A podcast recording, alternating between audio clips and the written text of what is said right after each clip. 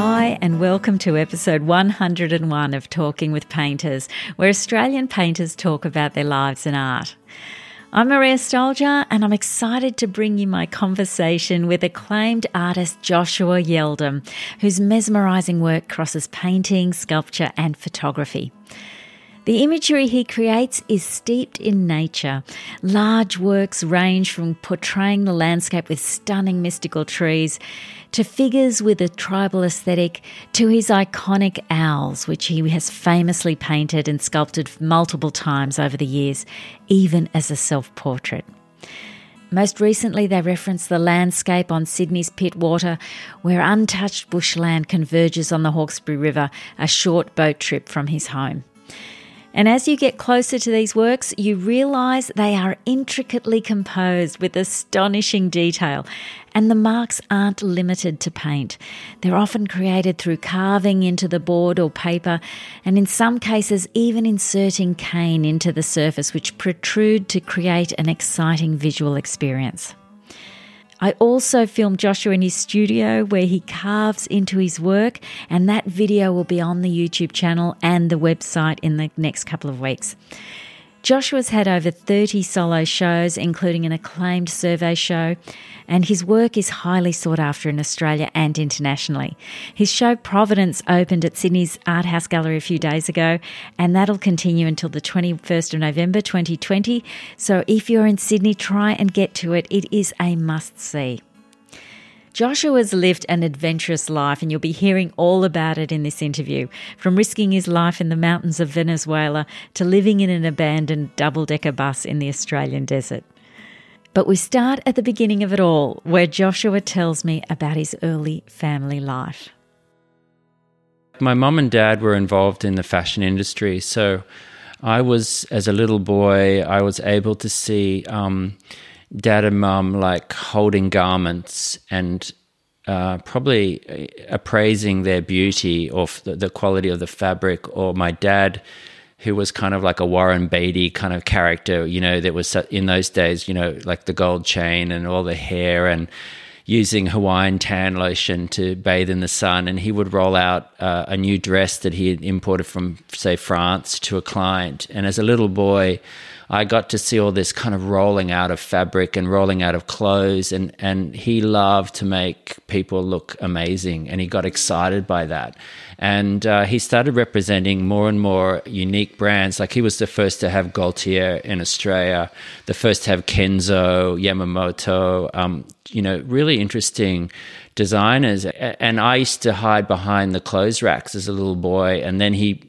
promoted me to box boy where I had to break all the boxes down. And then I became a t shirt transfer kid where on weekends we had the first transfer machine that would put transfers on t-shirts from America. Oh yeah. And so we were always taught to work um, in a retail environment and always making um, pocket money doing these jobs. And then the main part that dad and mum brought us up with at a very young age was to make things and sell them.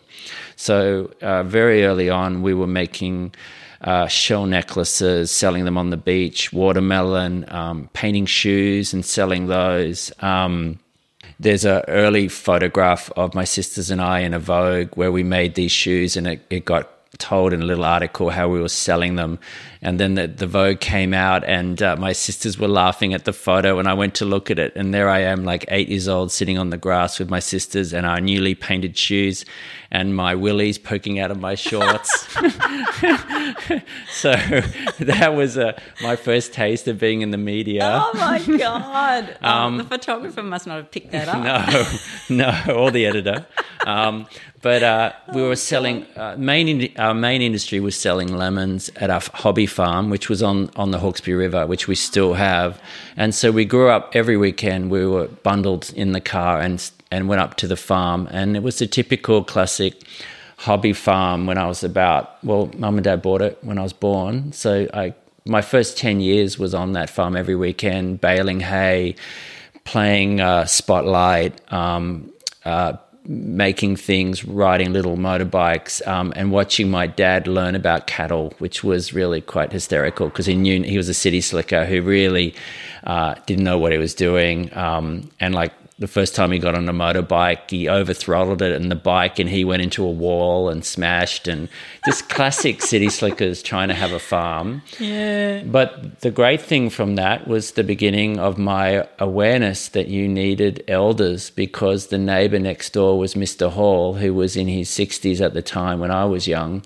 And he became really the guardian of the farm. And dad realized how natural he was with knowing the land and how to look after it. So he employed, my dad employed Mr. Hall. And I just kept following him around the farm and learning things and learning how to tie knots and stuff. A lot of things that my dad couldn't really teach me, I started to learn from him. And in a way, that was the beginning of realizing that I can go to other men for knowledge. Mm. And I really adopted that through my whole life, um, and obviously women too. But it was, it was quite special to see um, someone that could read the land and uh, also learn how to care for it, and also had interesting concepts like my father would order a big, you know, would want a big brown snake killed. And then I would watch Harold, you know, one time he would just kill it. And then another time there was another snake, he would remove it and let it go in the forest. So there was this kind of contradictions. Uh, from from his behavior, and I was curious about that. I was curious, you know, um, and I was with him when he lost a finger, you know, in a baler and all that kind of stuff, you know, and when a cow dies in a fence and lots of things that a city boy would normally not have access to. Well, that's interesting because that probably wouldn't have happened if you hadn't your parents hadn't got that property. Well, that's right. And, and this was the days of, of a little black and white TV with static, you know, with a little coat hanger. So there was no TV, there was no computers.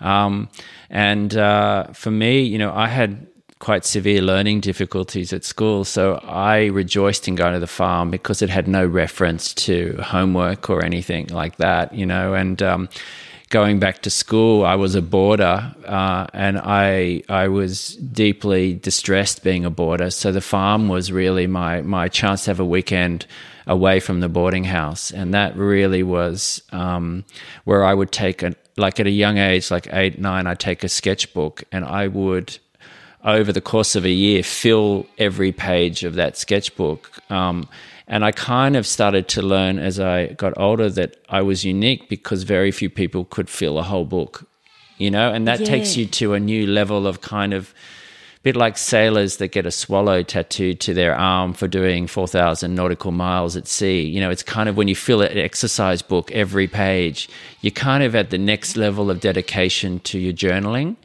and you're you're dreaming, you know, or you're not dreaming, but like your your kind of imagination, you know.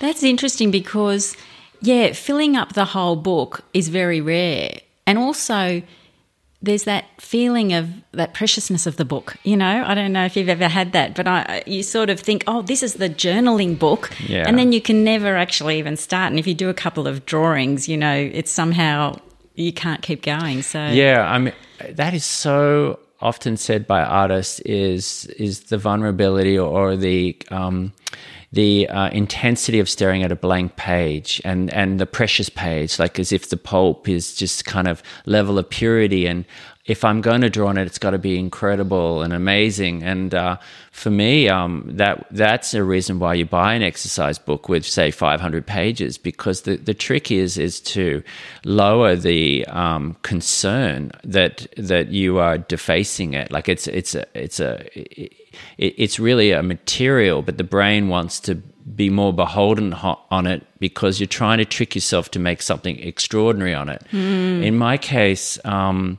you know, uh, you know, I was the kid that would just rip the page out and throw it if it if in that search for perfection. And then it's only later on in life I realized there was no perfection; it doesn't exist, and that every destruction becomes something else. And then until finally it reaches a point where you're interested in that destruction um, but definitely as a kid i was having tantrums. I would throw um, throw th- i used to throw tennis rackets at, at the fence because I, I was losing i was a real i had a very short fuse and i think art was a playground where i could watch my failings become something where in class and on the sports field I was a complete failure, no matter what. Like the, the, the community kind of made me a failure because I couldn't play the education system. I couldn't parrot learn. I couldn't even uh, work out where the lines of the football field were. I would run into the next field because I didn't have. I have uh, a type of dyslexia that has spatial awareness issues. You know, so I was.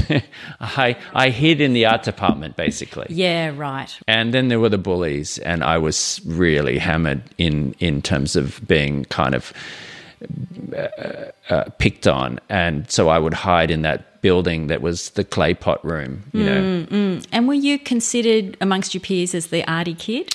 Uh, in the school I was at in in uh, in the eastern suburbs, uh, I was considered the poof, um, or you know, I was considered all those words they would yell at me, and and and in the art room, I was nothing flash. I was just just a kid. It wasn't until I had this amazing moment where my mom and dad separated, and in that space, I was given the great privilege to go to Europe. And I went to a new school where I could reinvent myself, and there were girls there. And so suddenly I could become a new Josh, uh, one I started to like more.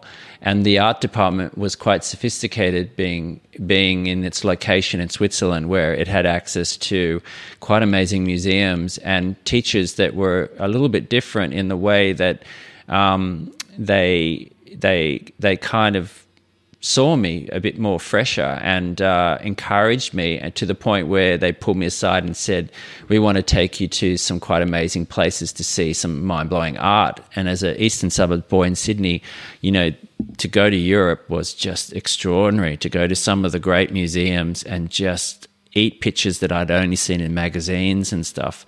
Um, in particular, probably artists, you know, for me like Giacometti really blew me away. Or you know to see to see a van gogh like you know starry night or you know i just mm. couldn't believe it. Um, I, I, was a great lover of kandinsky. I'm not so much anymore but like things like that paul klee you know the, where where you know kind of a european interest in tribalism that always was under my belt from having a love affair with tribal art um, and the way markings are made for ritual and sacrifice and reverence. It always interests me art that was made for a purpose, like a practical purpose, um, as in craft. You know, I love the concept of craft. Um, mm. And did you? I think you also went to sort of North African countries as well. Yeah. Yeah, I did. I mean, I really dived deeply with my stepfather with, uh, you know, travels through the Sahara and North Africa. Um, and, uh, you know, definitely um, with my interest in South America and, and Asia, uh, I've, I've, I've been kind of found myself in places where people are still living with a language system that's adorned by the land or, or kind of composed by the land. And that those people have, uh, kind of opened their hearts to me and, and showing me things um, because uh, I, have always felt slightly displaced by my surroundings, and so it's been a wonderful kind of wandering to learn how to how to um, receive. Uh, I guess it's a kind of sensuality from nature through those mm. people that go into the forest for other reasons than just physical sport or you know getting fit you know they're going into the forest for their food or their medicine or they're um, for for spiritual reasons and i i i guess from being a boy that didn't really like his surroundings i wanted to create a new I wanted to create a new scaffolding that would be a new way of living. And when I met these people uh, in mountains mostly, uh, in, uh, I felt um, that they were quite rich people culturally, and I felt that their community was very strong. And I also loved how they respected creative people in the community and how creatives had a role to make objects for ceremony. And in a way, I, I always fantasized that I could make something that could have some kind of importance uh, more than my daily life, you know, to me, that mm. I, I, could make an object that I could put in my pocket. Like, like we all love to find a certain stone yeah. and put it in our pocket as a reference of a place, but also as a reference that over time, if we rub it, it becomes more valuable. And then from there, you can go anywhere. That stone can be given to another person as a gift, or it can always be near your bed as a symbol of a time where you were searching or felt you loved the beach where you were at. You know, it's kind of ref- it's map making. Basically. Yeah, yeah. And I suppose that was more valued where you were in Europe rather than here in Australia. Well, I didn't have. Uh, it's valued everywhere if you land in the right place with people practicing. You know, had I had I had access to, um, you know, other kinds of people in where I lived in Sydney, it could have I could have had it all here. But my journey took me to the other side of the world, and um, uh, and also my other love, I'd never seen a mountain, and so when I landed in Switzerland at, at 13 and a half, 14, I never saw snow until then, and I'd never seen any mountain, and so suddenly. Because it was an outward bound school and a very strict school where you had to learn to climb mountains, um, the the every weekend we had to load a backpack on. And the first few expeditions, I just had the biggest tantrums because I was tired and giving. I gave up, and all the all the um, other kids were like. Oh yeah, you'll get over this. You'll learn about it. And they pick up my backpack, and we kept pushing. And if I had a blister, I, I would say I can't go any further. Well, jump six months later and I learnt the beginnings of pushing through. Mm. And I hadn't had that training. I hadn't learnt to push through anything. I just would give up. And so mountain climbing was the beginning of like like running with a stitch. You know, you learn that kind of gate, how to open it up and go through the gate. Well, I suppose also that you were with compassionate people. Yeah. So, I mean, to, you know, that encouraged you to push through. Too. Oh, and with girls, like, oh God, I got to try and keep up with them. You know, they're powering up the mountain and, you know, all that. And, um, and we would sleep in a little steel hut on a glacier. And I was like, blown away that you could do this stuff. Yeah. You know, like it was, and you're above the clouds and that you were all stinky, but you're all curled up like little sardines in a, in a shack while there's a snowstorm. Wow. Or you have to dig ice caves and know that the, you got to dig the cave, you know, another two feet because the ice is shrinking through the night and it can, it can hit your head and wet you. So you got to, oh. there's so many crevasse rescue, all this stuff we did, wow. you know. And um, didn't you, you ended up like, climbing, uh, you know, 60 mountains or yeah. something during that period. Is that right? I, I, got into the groove. So um, I climbed everything. And then the, the really, the real moment of change was after two years in Switzerland, I started to, um, so as you go, if you want to really climb, you've got to climb through the night. And I was scared of the forest at night. And so I started to sneak out of school at about two in the morning and go down into the woods and just start incrementally moving quickly through the forest at night. And I did that for about a year and I started to relearn movement through forest because I was brought up with all the stories that you don't go into the woods at night. Yeah. And all the fairy tales and, and Hansel and Gretel and all this kind of imposing on a young mind that nature is a, a violent, disturbing place, I reworked it. And it took a while, but I got to a point where um, in my last year at school, uh, I was uh, 17, uh, I could leave very early in the morning of the school and take my skins and climb the nearest mountain and ski back before school started, and no one would know.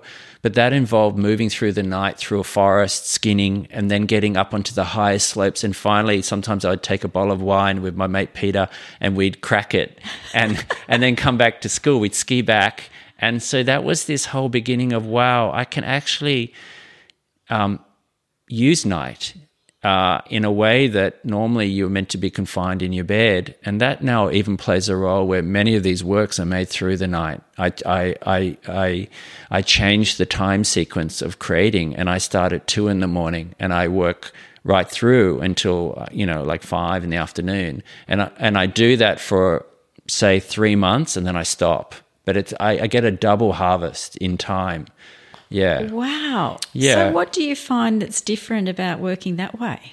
Well, later on in life, I learned that around two in the morning, all the plants start breathing, and the the the the charm of that moment of 2 a.m. The air is really pure, and the tinkling and the silence, and in particular when I had babies, they were asleep generally. So, you know, so that was the quiet time where I could really claim space as a father and as a parent. But prior to that, um, it was just teaching myself to get two days out of one so I could achieve more. And I think that anyone that has quite large visionary goals, a lot of those people have learnt to work the hours through the night.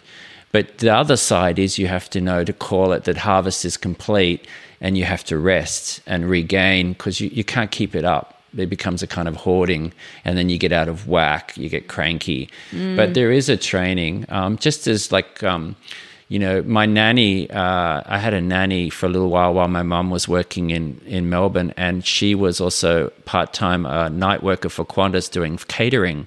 And so she, I, I, I, got a, I got a really strong sense from her how she worked through the night, and I was very close to her. So I just adopted that that's also what you do. And then my dad would wake me up for school. Before I went to Europe, my dad would wake me up at like 5 a.m. with a cup of tea and drop me at school at 6. And school didn't open till like eight. so I just stay at school waiting. Oh my god! And then I became a boarder, and then it all changed. But um, yeah, so you're not so so night is is something that you're used to. Well, you know how some people say they they're lying in bed and and they and they wake up and they can't get back to sleep and they're trying to get to sleep mm. and trying and and it's like as if there's this huge pressure that oh, you loser you can't get back to sleep. For me, I just get out of bed and I come down here and I make things. And even if it's one hour and then I'm tired, I go back to sleep. So having the studio at home is joyful. So, you know, I, I sometimes think we're not required to uh, do this routine sleep. That there's moments, especially in full moon, when full moon is pumping, why are we any different to plants when we have the same amount of carbon and water kind of flowing through us? You know, why wouldn't we be activated on a full moon and actually shake it up and go on a really long walk, say at one in the morning till two, and go uh, under the moon? Like I, I, and that's part of being with mountain people, is mm. their connection to the elements, or even desert eh, with people I've been in the desert, you know, we you don't work in strict structures of bedtime, you know. Yeah. It's more capitalism and, and industry that required us to fit into these slots. Um, the creatives can move through the cracks. We can, you know, we can reinvent the, the, the sundial, you know, how we wish to work. Um, but the key is is managing exhaustion and managing. Um, uh, for me, uh, I'm creative dominant. So everywhere I go, I have potential to make stuff. So I have to be careful that I don't exhaust myself by keeping that up. I have to be really careful with discipline to turn off because if I if I keep making for too long, I'm hoarding the creative knowledge and I'm starting to um, not rest. What do you mean by hoarding the creative knowledge? So one one of the laws I learned from people that live uh, with an awareness of of uh, nature's laws is that um, in a in a cycle of creativity. So let's say you get an amazing run of making something, or you're loving the feeling of of sewing, and you're making a pillow, and it's going really well. And in that cycle, simu- simultaneously, is a moment where it will start to collapse the whole experience won't be what it was. Yeah. So you watch that joy of making the pillow start to change because your brain suddenly clicked at how much more stitching you have to do to fulfill it. So when you had your high, at some point is coming then a low because the laws can't maintain the high consistently. So simultaneously as creation is born, simultaneously is the shadow line of destruction. So what what you do is you you kind of if I only want that creative high of sewing my pillow, I'm going to try and just keep going and try and force to have uh, the high, um, and it will bite you. What happens is the creative force will come up like a dragon and bite you because you can't hoard it. You can't hoard, keep making. You have to have a period where things are collapsing. So I accept the destruction period. And what happens is I actually enjoy watching then my stitching collapse because I'm getting tired. I'm watching the sewing getting looser, the threads getting less strong because I'm losing it. I can't keep it up. And then in that, I start making new imagery in that tiredness.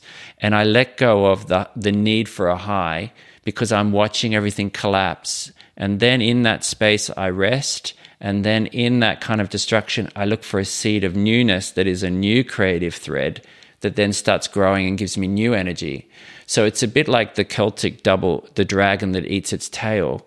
It's consistently spiraling. Um, and so. Uh, so, would the work that you're doing in that destructive period be work that you discard? No, nothing's discarded because by loving it, loving the collapse, loving the fact that, let's say you're painting an eye and the eye starts becoming off symmetry. Your brain is saying, I need it to be symmetry. You're failing, you're failing. And then as I watch the eye slide right off to the right of the head, there's a point where perfection would say, Stop, you've got to bring the eye back. Mm. But instead, I allow the storyline of that collapse to take the eye right to wherever it wants to go. And then I have to reweave that eye into the whole body. And sometimes the eye then becomes a taro leaf because I rejected it. It's no longer an eye. It didn't want to be an eye. It becomes a taro. Mm. And so that's where my um, imagination is really um, liquid because I'm not rigidly attached to a result where if I was an artist that planned everything, you are. You need, like an architect, why didn't you build my house this way? I drew it this way. I'm incredibly fluid and adapt. Uh, I love adaptation, hence all the animals and things are talking about adaptation because I love going up a mountain path where I don't know what's around the corner and I've got to pull out my little tools and come up with a way to cross a cliff. And so pictures are like no pictures planned. Like every picture could be a figure, and then the next day it's a landscape. And so I'm fluid like that. And, and people find both in my work. They find landscape and they find little shapes and snakes. And, and I think that's what we've done in landscape for hundreds of thousands of years as we've moved through land. We look for things in the land to identify with and make, make these kind of human maps to exist because otherwise it's so overwhelming. Mm. We feel so isolated if we don't map make in in the country, you know. And would that be something that um, you've started one day and then come back the next day and see it in a whole different way, or do you feel it's better if you do the whole work in one session? In my in my first decade of painting, I had that indulgent space where I was um, able to work really long hours on a picture, and then being a dad came in, and you can't have that. Like it's like a five minute hit was a good hit. Like I got to make a mark for five minutes, and then you're back at it. You know, so I learned the great one of the great things that having kids taught me was to be instead of an archer with 300 arrows to shoot the target. You, you wheel down to maybe three arrows to have a shot. And they've got to be bloody sharp and really accurate. And one of the things that happened to my work was I was more uh, um, economical in saying, uh, I'm going to invest in this and I'm not going to invest in that. That's redundant. It's going to take, it's not paying off for me. So I really reduced down to, um, kind of uh, kind of uh, a devotion to the work that was really um, uh, uh, very short durations, but I gave it even more power because I was. It's like you crave a date with someone that you can only see it once every four years. You know, it's like it's got that spontaneity and excitement to it. Mm. You know, and to me, pictures during childhood, which I found difficult raising kids um, and being an artist, um, when I got to paint, it was like my time, and I really cherished it. In particular, going up river uh, for a day versus going up for two weeks. You know, like you know, I would go up for, for say even two hours in the bush was just extraordinary to have a break from nappies and all that stuff. Um, but now, now it's changed. I get my time back. I just want to go back to, um, you know, the fact that you didn't actually, after school, you didn't actually fall into painting. Um, you were more into film at Yeah. that point. Yeah. Um, and I think you pursued that at, at, in New York in the Rhode, I- Rhode Island School of Yeah. Design. Uh, but can you tell me a little bit about um, a fascinating trip that you took to Venezuela, which I think was after your first year um, Yeah. studying? Yeah. So I I, I didn't have any grades. Um, I failed my in. I did the English A level and I failed my art. I got. Yeah, I didn't pass. Um, but I luckily had a strong portfolio that got me into uh, RISD, Rhode Island School of Design in in Providence, just above, four hours above New York. Um, I just got in on the waiting list. I was like 53, and they took 55 people on the waiting list. Um, I was on probation, academic probation, which means I couldn't fail one of the academic, one of the like art history or English. I couldn't fail. So again, I knew when I landed there, I had to find a way to get through those exams and um, uh, work out a strategy to kind of cheat again to do that. But at the same time, when I got there, I was so pumped to do filmmaking because I I became a filmmaker for um, expedition um, uh, men that were training for Everest before I went to this university. So I got a sense, a taste of filmmaking in in the mountains. And so I went to RISD because it was well known for um, the teachers were um, ex Kalahari Bushman doco filmmakers from Africa.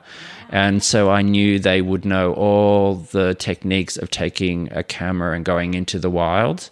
And so my first year there, I dived in um, in a way that kind of uh, frustrated me because the, the courses, the, the projects that they gave me in filmmaking was so boring um, in a way that it was like, make a minute little film about motion. Uh, you know, like re- where I had been up on a mountain filming, you know, Yeah, so I was a bit eager to go higher up into the projects than what they wanted me to as a first year filmmaker. So I bought a cheap ticket to Venezuela and went straight to the Andes to climb in my first holiday. Um, and Was that on your own? yeah. And uh, flying into Merida, um, I um, I saw this incredible peak of a mountain. It's one of those peaks where just two people could stand on the top. And so I set that as my goal to find it. And uh, I went to the market and bought food. And I just got to the base of that mountain and I just went up through the bush and started hiking up right up through the gorge. But I didn't know about fog. And that's when the, the fog came in on the third day of the rainforest because it's high altitude, um, up to about um, 4,800, 5,200 meters um, is the Mount Humboldt. And um, I got caught in the fog, and that's when I got pretty worried because I couldn't work out where I was. And that's where I met Chucho, um, who was a hermit up there. That's an, an incredible, incredible story. So this you were in the middle of nowhere, halfway up a mountain. Yeah. And so you must have been quite. So what? For a couple of days, you were a bit uh, I- worried. there was one day I, I started writing to my mum. I thought I was because I I really couldn't. I was blinded by the fog. I couldn't work out how to get down, and uh, uh, he came out of nowhere yelling at me and telling me I was a real idiot uh, in Spanish. I didn't speak Spanish, but I could tell he was angry at me, and he's beautifully uh, eloquent in his aggression to me, and he, he, you know, curly hair and wearing rustic clothes, coconut vest, um, big shells around his uh, neck, and uh, then he started. I started pointing up to the top of the mountain, telling him what I was trying to do, and he then he started rolling with laughter when he worked out this kid with hardly any provisions was trying to get up the mountain. So then he pointed to my leather shoes. I was wearing I was wearing Italian dinner shoes because that's all that's what I had at the time from my dad's shop, and um, he was laughing, and then uh, he uh, he pointed to my shoes and he said, uh, "Swap shoes, and I'll take you up the mountain." Like he made it clear he wanted my leather shoes, so I gave him my leather shoes, and um, and I wore his, and uh, we climbed for like two weeks together, all the way up to the glacier. I didn't get to the top; I got too sick. Um, but in that time, he was very generous with showing me the mountain that he's so fond of and what happens up there. And so when I went back to film school, again, they gave me another really um, mundane project, which was like learning how to plug cameras in and, and audio, like what we're doing today. And I had already gone beyond that. So all I could think about was, wow, that was just insane what happened to us on that mountain, like sleeping together in caves, chasing a white horse in, that had broken its ankle, learning about um, his belief about voices in the rocks, learning about native plants. And I'm like, what am I doing in film school? Like, I've got to make something with him. So, the, the first uh, minute I could, I flew back and I said, Can I make a film with you and I about what we'd experienced? And he said, Sure, sure, if you give me this, this, and this. And I said, Sure, no worries, I'll work out that. And then I spent a year fundraising and raising money, having dinners. I created a little foundation and ended up with about 62 people that all gave from like $10 to $100. And I started this kind of seven year journey of making the movie with uh, 15 friends and um, and wasn't he Chucho was, was actually in the yeah, movie as him. well? Yeah. And how did that work? I mean was that because you directed yeah. it as well. I wrote it and directed and produced it um, with a friend and and you were uh, like 20 22 i was 19 20 21 22 23 yeah all those like i didn't know how to make a film. It was made as we went but it, it was extraordinary because we were a little community up on this mountain, and um, I was the leader who often didn't know how to lead, but I seemed to just keep pushing forward. And even on Christmas Day, at right up on the glacier, we ran out of food, and we had to have Christmas without any food, and everyone was so upset. And our lighting was old motorbike batteries, and our dolly was a skateboard on plumbing pipes. And but we made this film that ended up winning an Emmy um, and nominated for an Oscar, you know, which was kind of cool. Um, that must have been an incredible experience to win an Emmy out of the blue like that, because I don't think you you had actually entered it.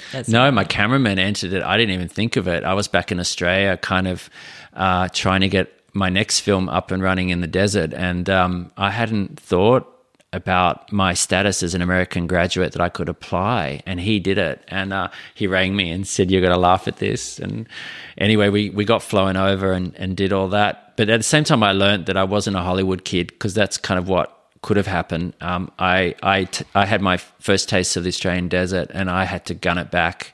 And mm. then I won a Queen's Trust award from the Queen, and I put that money into buying a combi van, and I headed out to somewhere. I don't know. I just started gunning it out into the desert until she broke down. Well, this is an interesting. This is an interesting thing that that has you know happened in a couple of times in your life. That you know happened in Venezuela, yeah, where you were sort of stranded in the mountain, yeah, and you got rescued. Uh, but you know what happened when the combi broke down or got stuck in the sand? Well, I, I think I think that's the boundary I was talking about in art, you know, to play in the boundaries where all the vitality is. It's where your instincts are really sharpened and where you face, you know, this kind of deep loneliness. Um, and being stranded in a riverbed in my combi because I was an idiot, I, I, I, there was a big water puddle on the dirt road and I thought I could gun it down uh, a sandy part of a creek and the combi just sunk into it. Um, so I, I went and got a jerry can and wrote help with an arrow and carried it all the way back to the dirt road and aimed the arrow up the creek. And then I, I went back to the car because I had read in a book you're supposed to stay near your car when you're stuck out there.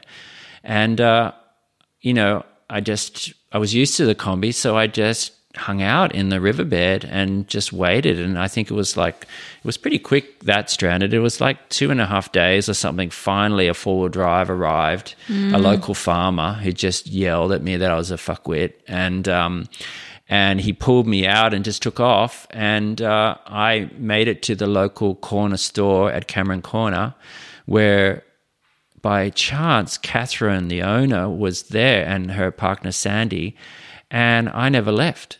I stayed working in that roadhouse as a friend and as a as a petrol Bowser guy, and they let me camp my combi down in the sand dunes. And um, after about a, uh, on and off a year of learning from Catherine, because she's a desert, a real desert wanderer, and knows a lot about life in the desert, um, I started writing a film about what I was experiencing, and then I was with a guy called Dave who took me on a million acre farm in the desert, and uh, we go down a sand dune, and there's this deserted old double decker bus, and I go, "What's that?" And he goes, "Oh, that's a."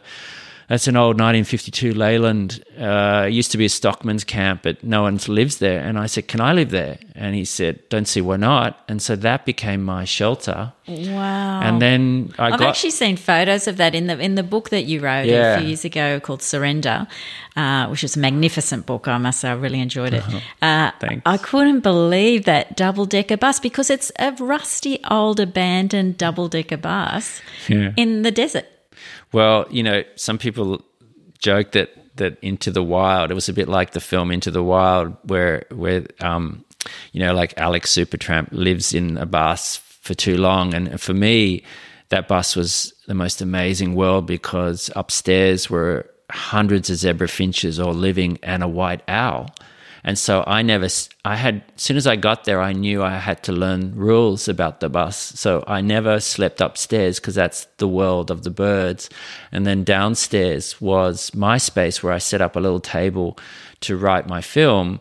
And then over the years, when, when the film collapsed and funding dried up, I went back and I used it then as a place where I bought lots of paper and I just started making marks. And they were the first marks when I, I think it was somewhere like 96 was my first mark on paper to kind of get out my sadness that the film wouldn't be made that I wrote out there, but what could be made is my experiences um, could be channeled onto paper. Um, But life in that bus was really special because I went for up to 46 days without seeing a human. And so I made rituals with art to exist in space that really had no structure. You know, it has no structures like we have in, in, at home. You know, we have you're you're in deep solitude, and you have to reinvent the wheel a bit how to exist um, and keep your mind in check. You And know, what sort of things would you do?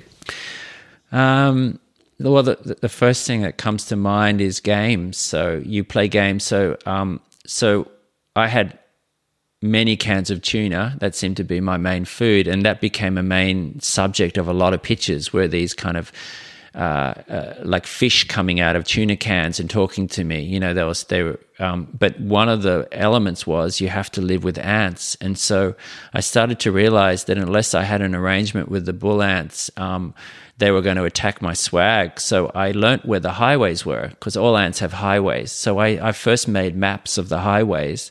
And then I each morning would put a piece of tuna on each intersection of the highway to tell them to please, please let me be left alone in the center where I was working. And so that was one ritual, which is you you are building a relationship with the ants. Um, the other part is that if you give if you collect arrow seeds from the acacia that you want to you want to kind of um, kind of cook up, you can you can leave them around the same ant holes. They take them down and they remove the husk and then deposit the seed again that you can then eat. So they work. You can work with them a bit, and uh, Oh wow! and then things. Did you figure that out yourself? No, Catherine taught me Wow, that. She makes ice cream, wattle seed ice cream, but it has a husk that you can't really. It takes a while to get off. So she works with the ants, and I'd never met anyone that worked with ants before. You know, only beekeepers that work with bees. Um, and then I don't know, like one time in the swag at about two in the desert, um, feeling a compression over my chest. You don't really sleep in the desert. You kind of nod, and it's always nodding because there's dingo and there's lizard moving around you. But one time, big compression over my chest, and I just had to lay still because it was a big snake just going right over me, over my chest, and then cruising through. And it's just like you're just part of the landscape, and you just just trust, you know, just trust. And um, That must have been something that that connection with nature and animals. Do you think that that goes back to your childhood when with the farm and that sort of? I, I think that playing hide and like playing spotlight. You remember when you have a torch and everyone's got to try and get up a hill, and there's one person with a torch, and if they shine it on you, you're out of the game. Mm. Well, I was kind of the kid that was kind of waited a long time down in the darkness before I I had a go. So I think I had an interest in darkness in forests, um, but it, it's a, like a beautiful seed that's germinated, um, and again, I really stress that if you marry yourself to to nature at night, you really are completing the romance. You know, you're really seeing how soft she is and how giving she is uh, to be in her at night, and how that changes your personality to being, you know, um, centrally aware, where you're listening and hearing sounds that don't have the daily frequency. They're quite different, um, and in the desert, uh, I I had to play games also where like I would pick a shape in the distance. It could be like often trees became figures because of they were dead mulgas and they had arms upright, like holding out, saying "Come to me." And so I would say, "Okay, I'm going to walk to that tree and come back." And those trees might be an hour and a half, two hour walk. I just touch it and come back to my bus. And so I'm kind of creating a sundial of time because you're you're really you don't you know you're not in a in a routine job you're just sitting you're just dwelling you're mm. just you're just kind of dissolving did you read a lot and that sort of thing uh, i wrote a lot i had lots of books yeah including uh, uh, the combi manual for the complete idiot because my carburetor broke and I had to learn to rebuild it, and I knew nothing about mechanics. I tried to fix the fuel um, filter under the car, and I accidentally pulled the hose off, and the fuel went in my eyes. And that was kind of the end. That was like 40 something days. And I was like, okay, that's a big message too.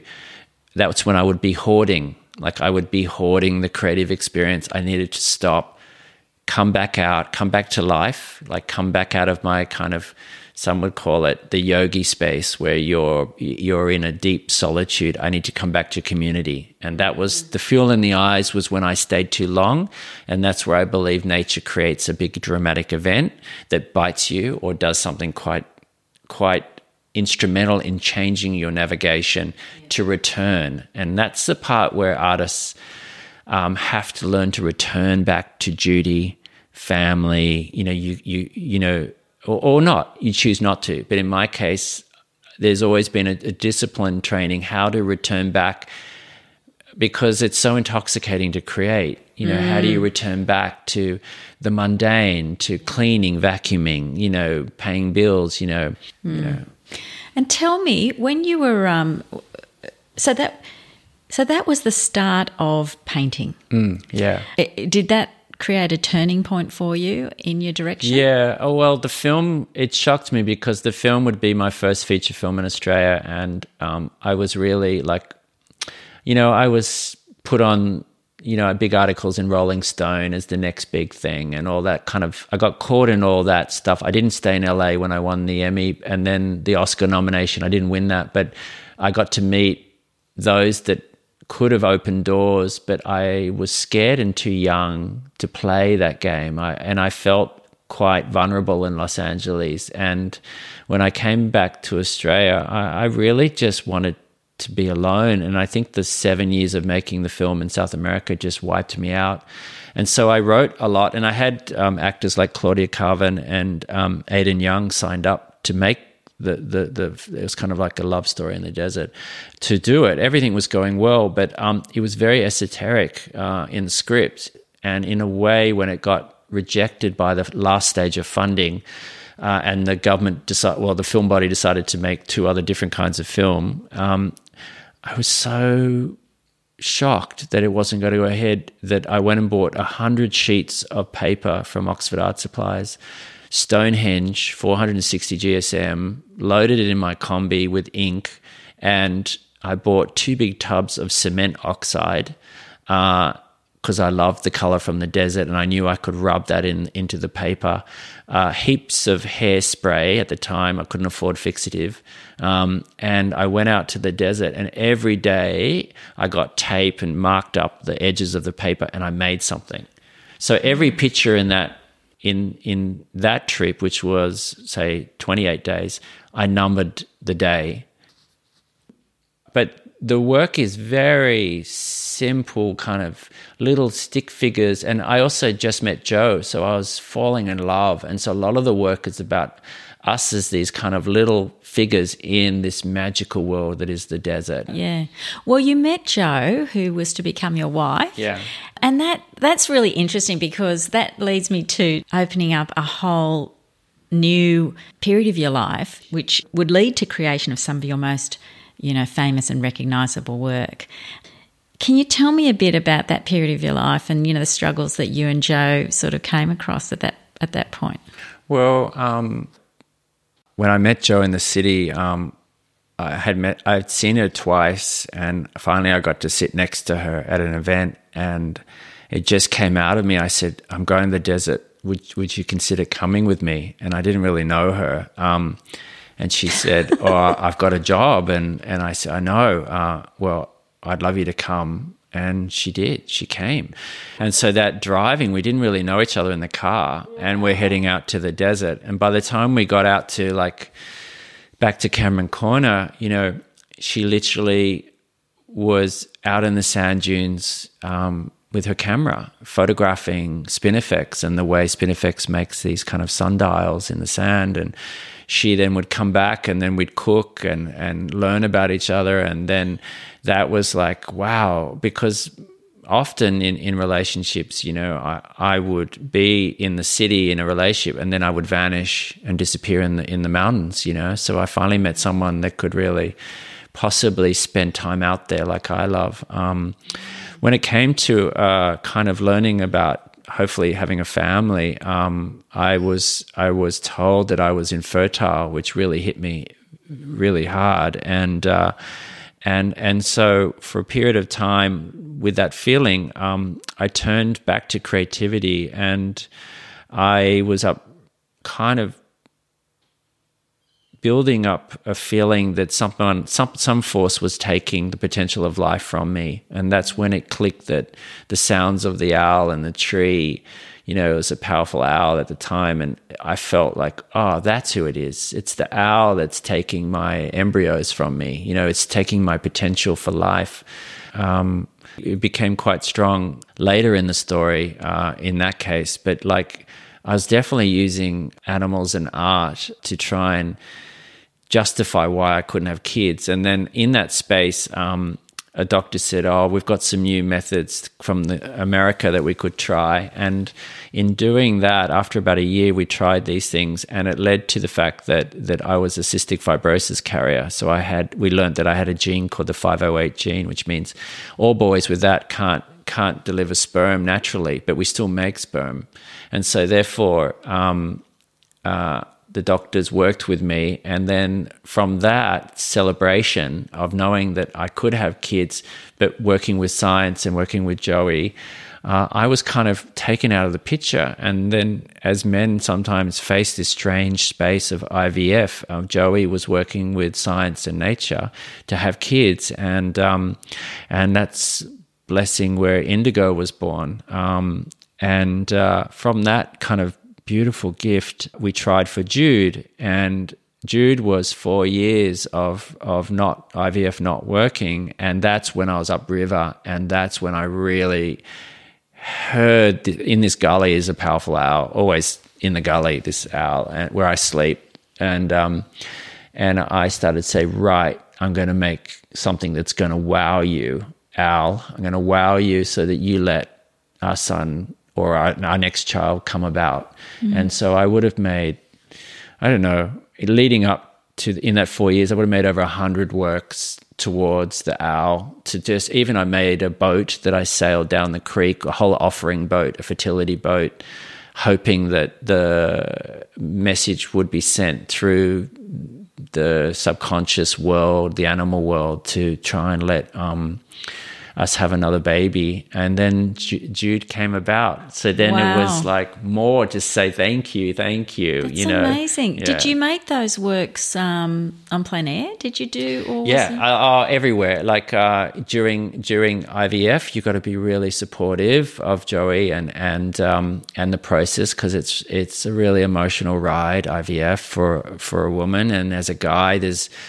you know a process you go through where you're really um, uh, support and also le- learning how weird it is working with science at times. Um, mm.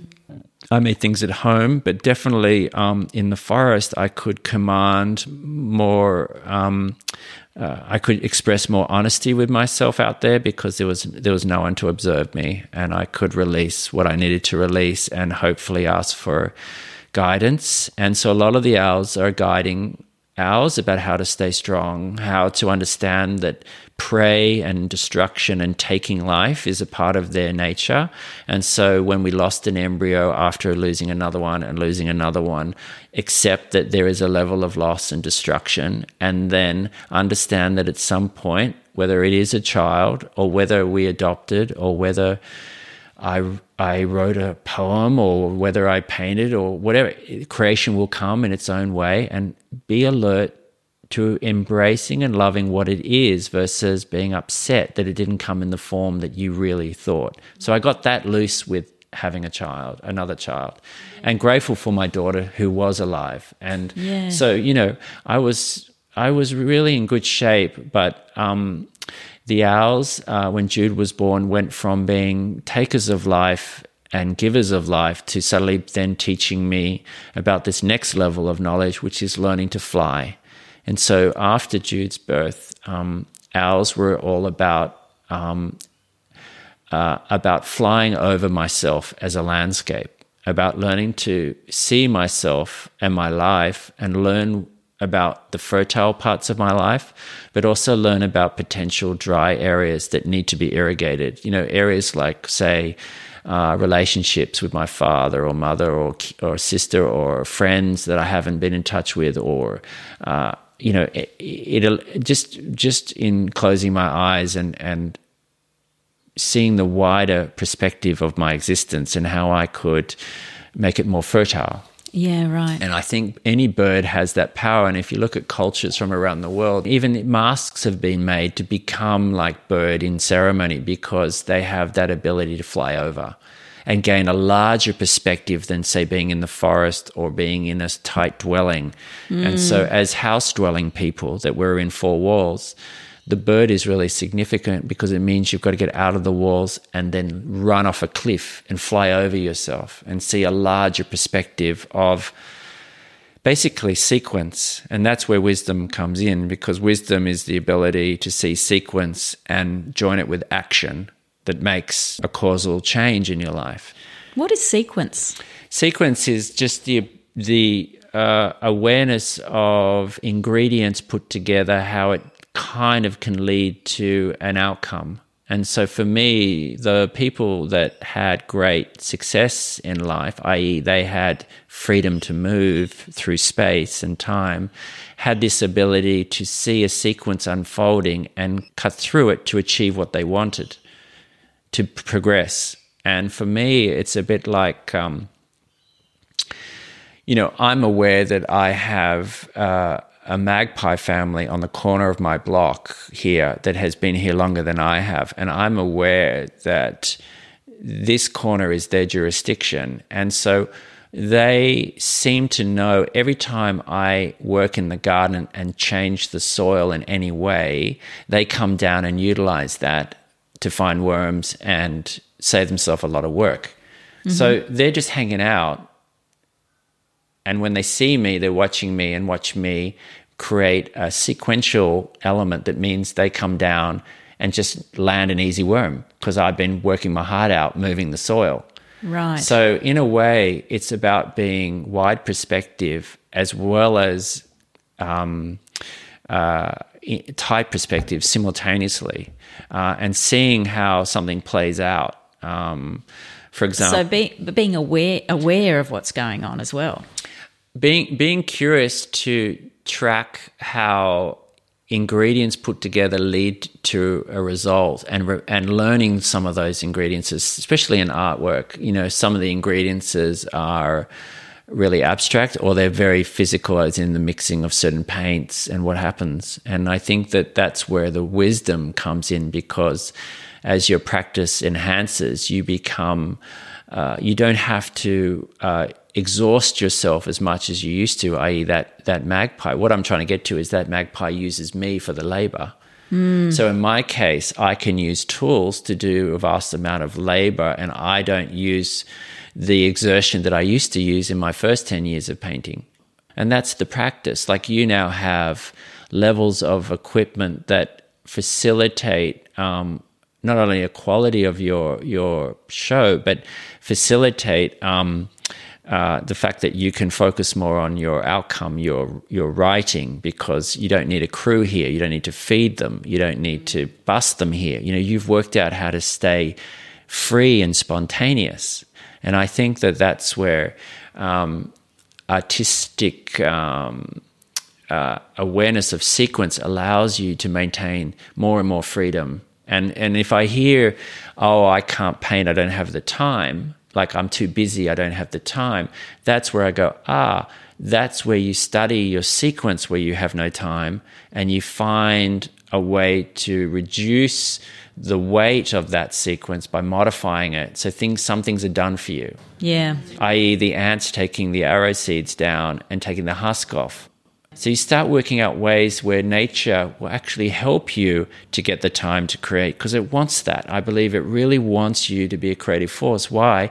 Because you're aligning itself more to nature. And when nature knows you're more interested in it, it starts showing off and it starts showing you more and more things that are going on, just as people show you more and more when you're interested in them, just as a flower gets more and more yellow to attract a bee that's how it all works. We want to be bright and colorful because we attract amazing things to us. Mm. Do you? How do you practice that? How do you just? Well, oh, that's a wonderful chat. Um, I my one of my teachers in in Bali says to me, Josh, you know, you're a mirror. You're a mirror to reflect light. But look at you. You have so much dust.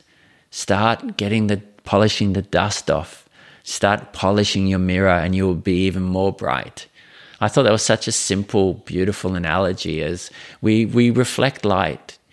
And some of us, sometimes, you know, we've treated ourselves in a way that we've made a lot of junk that's all over our mirror, you know. And and the other one I use is the bird nest because I love painting characters with bird nests on their head because I think that you know, why wouldn't we wear something that, that is creative, that we've built something to attract something better to come to us, like a bird of a bird of knowledge, for example. Mm. But like you know, you you you look at the say the horse races where people women wear these amazing hats that are like bird nests. Yeah. You know, they're trying to attract something, their beauty. They're trying to attract. You know, I find that kind of odd. All these kind of hats that look like like bowerbird nests but you know, it's old school knowledge that you're trying to attract something. You know, yeah. Well, I suppose fashion is all about that, isn't it? Well, art is too. I mean, part of art is for me to attract something. Yeah. Yeah. I mean, I'm a try, I'm trying to attract things that are very intimate, but I'm also curious about. I had a six year old here for an art little lesson yesterday, and I was curious if I could attract him into my world and then he showed me his little folder of his world. You know, there's mm. a there's a there's a sharing of colors and and and joy of our inner culture, our inner our inner makings that um, makes life really kind of special when people can feel trusted and safe to reveal their their um, deeper world. And uh, I think that in this world today, it's getting harder and harder because we're all there's so many molds that people have to fit into and be regimented that it's kind of hard to be vulnerable. And it's kind of hard to f- fuck up, and it's kind of hard to uh, um, be um, uh, uh, uh silly mm. in your in your practice where you're you're trying things that aren't normally you. You're you're experimenting. Yeah. I think it's also harder for somebody for an artist like you who's very well established. Um, to be able to do that sort of thing because your their eyes are all on you and everything's published on online now. It used to be, I suppose, at yeah, show, you know? I don't think like that. I mean, I don't really think of my status too much. It does come in before a show. I do think a little bit about that stuff and how I'm going to be perceived because I'm finally putting what I've made for a year and a half on the wall. So I get, I do get it. But during that year and a half, I'm just out. I don't, I'm not in an art. I'm not in a space where I acquire my status of being an artist. Being, I don't require anyone to to amp it up for me. And and that's been important for my longevity is that my friends uh, can take it or leave it if I'm making stuff. But there is uh, a wow factor that occurs when people see um, the scale of how much I create because it represents an extraordinary freedom and privilege. And I really get that. I really feel that I have this moment in my life at the moment where I'm able to really manifest and I polish that like the mirror. I'm so grateful and I don't muck around. Like I I'm really um I'm you know, I'm really joyous about the capability of of pursuing a scent or a trail and fulfilling that trail. Mm. It's really special to me. Well, that's interesting because yeah. another thing I've heard you talk about is um, this idea of charm in nature. Yeah. And now I find that really interesting, and that it's sort of like something is calling to you or that you're attracted to. Uh, can you tell me a bit about that or the, that idea? Yeah.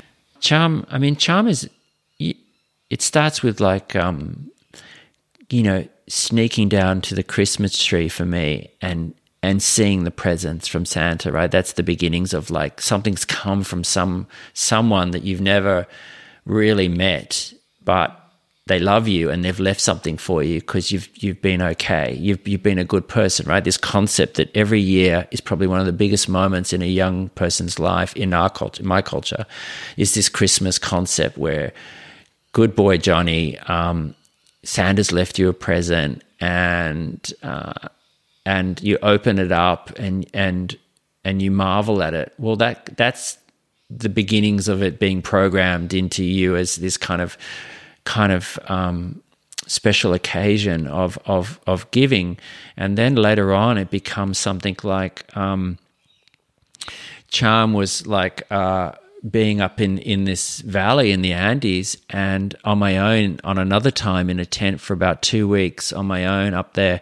And in the fog again, uh, this is after the time I got lost, I went back. In the fog, I ran into the white horse. Um, and it was the two of us in the fog being together. And for me, because of the charm of that horse, I stayed up there longer and learnt more. Otherwise, I would have left. So that horse had references of survival because it had a broken ankle. It had learnt to survive, and its mane was all the way down to the frailejón, the, the wild plants that have adapted there by growing wool to stay warm. And that horse was a gate was like a gate in a garden for me that opened and allowed me into this garden. So the charm for me is we could call it a gate that normally we don't go inside that space, but because it's there, this charming element, it allows us to pry the gate open and have a peek and see if we want to go further. So I, I would say that, for example, when I take the tinny upriver and I'm going into the mangroves, I have so many uh, built-in fears as to why am I doing this? Don't do this. It's just unknown. Like you're going right into the bush. You're going to get off the tinny. You've got to climb up oysters. You've got to then move through the mud country, snakes. You, you, you know, you're alone and there could be a weirdo and all those things that are programmed in from childhood. And so I search the area for something charming to be a symbol that it's okay to be here and I'm asking for some kind of permission or I'm asking for something to be a sign. And sometimes it's a sign to leave. Don't, you are not allowed here. And I listen to that as well. So it's just a private kind of language system of, of kind of gates opening and shutting that give me access to um, worlds that I may not, or experiences I may not want to access. And part of being the age that I'm at was, you know, I'm more comfortable in being in places uh, that were that are uncomfortable, and that took a long time in my my adult life to get to a point where I could go into a room and just be me versus kind of all that effort to try and um, you know work out who you're supposed to be in a space with people around you and all that you know yeah i think it comes with yeah. age a bit more mm. as well definitely um, well, and also the other thing that um, is a very strong subject matter in your work is the tree, and um, you paint a, uh, absolutely beautiful trees. I saw one yesterday, a couple of days ago, actually, at Art House Gallery, which was Angophora Yeomans Bay. And this leads me to talk a bit about uh, your technique because we did talk about it just earlier today when I was taking we were taking some video, Yes. and we were talking about this. Um, uh, use of tools like uh, belt sander and Dremel. rotary tools, yeah, Yeah, Dremel, yeah. a Dremel tool. And you were talking about this amazing thing about, you know, lines and vibrations. I was wondering if you could just talk a bit about that on the podcast. you know when i when i when i owned when i bought my boat it has a beautiful old engine in it. And uh, at first uh, i knew nothing of its sounds. And i had a teacher uh, andre the ferry driver come and teach me how to drive my boat because i didn't even know how to steer it. And he was really tough with me with the training and made me go in big winds and it's a 40 ton boat you know it's a it's a little kind of a, it's a single screw, single engine, really difficult to drive. Anyway, he said, Listen to the engine, listen, listen. And then he would say, She's stressed, she's stressed, listen to her. Oh, now she's calm. Oh, she loves you now, listen to her now, she loves you. And he opened me up to the sonic space of um, understanding the sound and the vibration of the timber around the frame of the engine because it's the timber that is the amplifier of what really is the sound of the engine. It's acting like a speaker. So hear the timber vibrate and when she's really vibrating learn that she's being stressed. And so carving is very similar. You know you can you can turn the little battery on and hear a 12 volt battery but over many hours, that little battery spinning becomes a song. And in the spinning sound of grinding, my brain is converting what the, the first sounds I used to hear in the beginning many years ago, it's now converting it into conversation. Right? So the engine is no longer engine to me, it's an infinite playground of hearing voices. Uh, and is this after a period of time? Yeah, it's taken it? like five years. And so I no longer, like a pilot with his plane, has to stay up in the sky and trust that one engine to keep him up there. The relationship with the engine isn't just standard sonic that we would hear, it's got many, many tonal elements to to the whole language or the vibrational space. So for example, if you live near a tree that's very close to your bedroom window, you will over time learn the speed of the wind based on the creak of the tree that it, one branch rubs the Colorbond gutter roofing. Mm. You will learn what the wind is doing and you will use the tree as a reference that, wow, that's a strong wind because you'll hear the you'll hear it, right? Yeah. Or the sound of bamboo, or even, uh, you know, our casuarinas are the singing trees for uh, First Nations people. With the song, with the wind coming through casuarina, is a singing song that can then allow you to experience something other than just wind through leaves. So these are kind of, so carving for me over a long period of time, say I start carving for 40 minutes, I'm hearing rhythm, tapping. I can either hear it as uh, a really awful mechanical sound, or I can convert the frequency and the experience into something quite amazing. And that interests me about life because there's a lot we hear that isn't great, even from leaders, politics.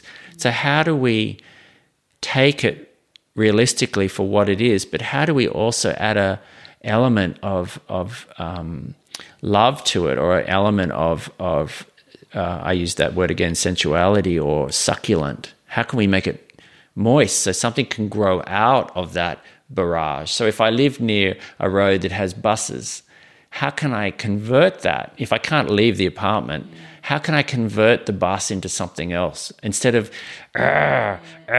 like it's eating me? And so if I let the labor eat me on these works that are so carved and so courageously kind of beyond my normal efforts, like like I told you about hiking, I would give up. I so want to give up in these, but I push through because I don't remember. So I don't remember it because the singing was so beautiful. I don't recall really what happened. I'm a bit dazed.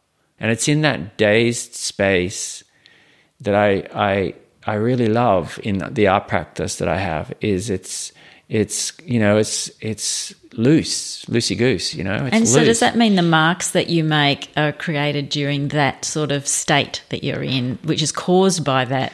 They they range from being academic marks where I'm understanding concepts of um, design, like just pure graphic design, but only that only stays so long. Like in the cycle I told you about creation. Well, the same. My brain's controlling all the mark making. I'm doing a really good job. Every line is roughly the same, two meals apart. Good on you, Josh. And then, ooh, you're gone and yeah. then it comes back again. Oh wow, you're back again. So wow, look at those lines. They're a bit funky. Okay, now you're working with a new. There's a kink in the line.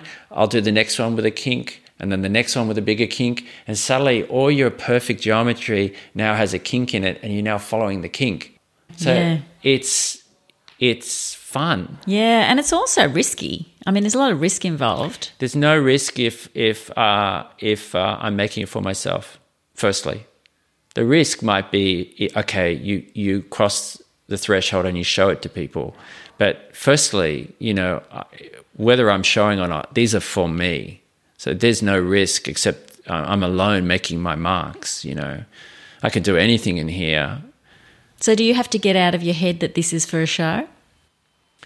Uh, I I don't know how to answer that because I'm I'm uh, you know I don't know how to answer that.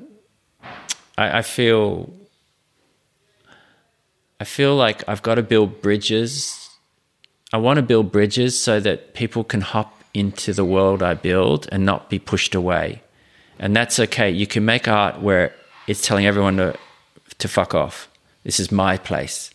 Go away. But I'm asking people to hold my hand and come in and then when they come in, I'm saying, Can I hold your hand as you show me what you see in my work? Because sometimes I think there's things in them that are in the other space that they're pulling out and teaching me. You know, it's kind of, and so like the little boy yesterday was showing me stuff in my work that was in his imaginings. And I, I like art like that. I like art that you live with, that mom and dad come home with a painting and you grow up with that painting and you form your whole story around the painting. That may not be the point of view of mum and dad. They see the picture or what happened in a whole different light. But your imaginings is you always thought the character in the left had just robbed a bank, and you know you create yeah dreaming, right? Yeah, of course you and do. And you grow yeah. with it. And to me, pictures have that. Uh, you know, good pictures in my interest level have the ability to transform into someone else's dreaming. They're not rigid. Yeah. Well, another thing that I ask a lot of my guests is how, you know, how they get into that state of flow mm. with their creativity. Um, do you find that a difficult thing to do, or do you have certain conditions you need for yeah. that to happen? Um, so I, I spent one of the special times I had in Venezuela was the house I would sleep in sometimes was owned by a garlic farmer. He was in his like 60s and he he would occasionally take me down to the field and we just kind of work on one of the the rows of garlic and his day was kind of going up and down just looking for weeds and just checking on them. And then he'd sit under the tree and then he'd go back and check on them again and I kind of thought that seems really kind of cool, you know. And and I felt that like when I paint, I'm checking on them. Um, I'm looking after them as they grow. I'm watching them grow, but I'm patient enough to have them as saplings and take a while or even seeds. So I believe in fallow time. I believe in there's times where you're getting hinted at, like I talked about the creative destruction cycle. You get these hints that anything you make in this moment will kill itself, that you actually won't produce anything. It's a time for actually non heightened creativity. It's a time to actually tend to the family, to tend to the car, have it serviced. There's this kind of fallow preparation. And I wrote in Surrender, it's a bit like having a bucket ready for when it does rain, like having ev- ha- organizing your life in a way that when the creative moment comes that your little seed that has been stuck in the packed clay earth has been waiting a long time to give a push because it hears a little vibration of a water drop hitting, say, a foot above, and it can feel that vibration, and the seed knows moisture's coming and seeping down and will open and unfurl its tightness, like its strong tightness, and it will unfurl to then take a chance and push its little green stalk out, right? That's like being an artist to me. It's like, I can't make anything now. There's too many obligations. I'm too required to turn up to this family thing and I'm required to do this. So it's about holding the belief that the rain's coming, but also being aware that you're ready to catch it and not miss it.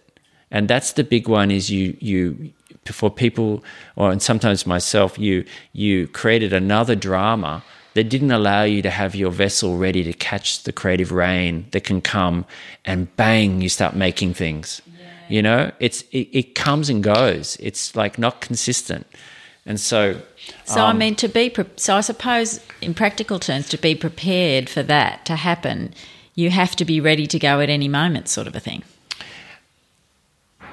Yes. Do you think that's the practice? Yeah. Well, the practice is practice in the from my love of Eastern studies is the practice is daily, but the practice is not I paint daily. The practice is that I I learn to complete sequences.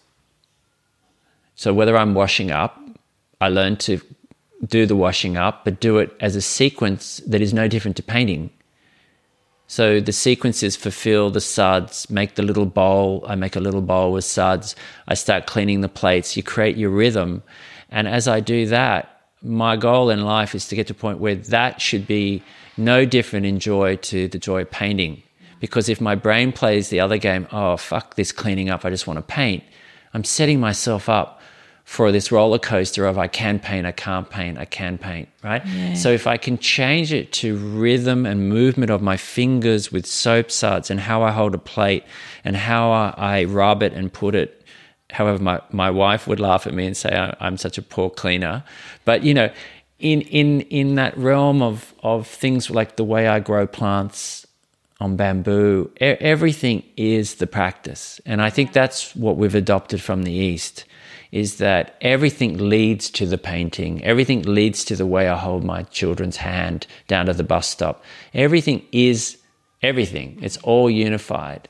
And the, the, it's a, my, one of my great mentors who was a painter struggled so much because um, uh, he craved painting so much that everything else was a hindrance. You know, everything was a hint, and I just saw that as okay. I got to change my software and download a different module because otherwise I'll be eaten up. Because I, I want to create so much, yeah. and if I see things as stopping me, uh, I'll go nuts. In about three weeks or so, your show opens at uh, Art House Gallery, Providence. Um, has that come out of? I think I read somewhere that came out of a trip to Lord Howe Island and the Rocky Mountains. Is yeah, that the sh- the show um, is based on pre-COVID. I had this amazing sequence of um, being upriver on the boat, painting uh, in Yeoman's Bay, and making uh, some work um, about some rocks that I've I've always wanted to paint. Uh, uh and then there's an organization in, in Melbourne that I really respect called Cool Australia that make modules for schools, school kids. They make curriculums for teachers to download and they're environmentally based and they've made some great ones about Indigenous fire and Jane Goodall. And I thought, um, I could team up with Capella Lodge in Lord Howe and make one about Lord Howe Island, which I consider one of the most remarkable places here in Australia, and how they have worked also hard to keep the island in its in its uh, vibrancy of life, nat- natural life. And so they've worked towards eradicating the rat, and they've all worked so hard to do that, which is really paying off now. Um, they're going solar. Um, they are careful about their marine biodiversity. Um, it's quite an extraordinary place, just two hours off our coast. So I'm raising, I made a big picture that's going to raise money to build this module just to show students just how awesome this place is and the people on it that are caring for it. Wow. Um, so there's other works I made while I was in retreat there um, with Joey. We were both there, which was so special. Um, and then the work is partly at Mount Cook on in New Zealand, um, and the other work is in snow country in Colorado. I've painted these um, aspen trees, or not painted, but I've carved aspen trees because you know, something amazing happens uh, when you hike through that country is that you see all these trees that have lost limbs, but when they lose a limb, an eye is formed in the bark. And so after hiking for 10 days through snow, all these eyes started to watch me versus me watching them. And I've made this series kind of showing that experience of all these kind of you know, the human being watched by nature's intelligence. Oh, yeah. sounds amazing. Yeah. Oh, I can't wait to see the show. Hmm. Well, Josh, we've run out of time. I was going to ask you a whole lot of things about, about, the Archibald, the Wynne, the Sulman, anyway, because you, which you've been finalist in all of those prizes, but prizes aren't everything. Um, so good luck with the show coming up, and thank you so much for your time today. Well, I want to thank you for. Um, I would have killed as a younger artist to listen to artists explain their practice. And so, thank you for creating this opportunity in Australia. I really appreciate it. What a wonderful artist. It's such a pleasure having Joshua on the podcast. See the website talkingwithpainters.com for details of Josh's current show, or else just go to Art House Gallery's website and watch out for the video of Joshua in his studio, which will be online the next couple of weeks. If you're new to the podcast, you can subscribe to this and my YouTube channel, where you can currently see over 130 videos of podcast guests I've filmed, mostly in their studios, but also some at their exhibitions. And you can also follow the show on Instagram, Twitter, and Facebook. Before I sign off today, I just wanted to mark today's historical event. Back in the early days of the podcast in 2016, Susan O'Doherty and I were expressing outrage at a piece of audio which had just come to light where women were the subjects of debasing and disgusting comments. That audio would become known as the Access Hollywood tape. And little did we know then, but a lot more disturbing comments, as well as disruption and division, would follow, which would shock the world.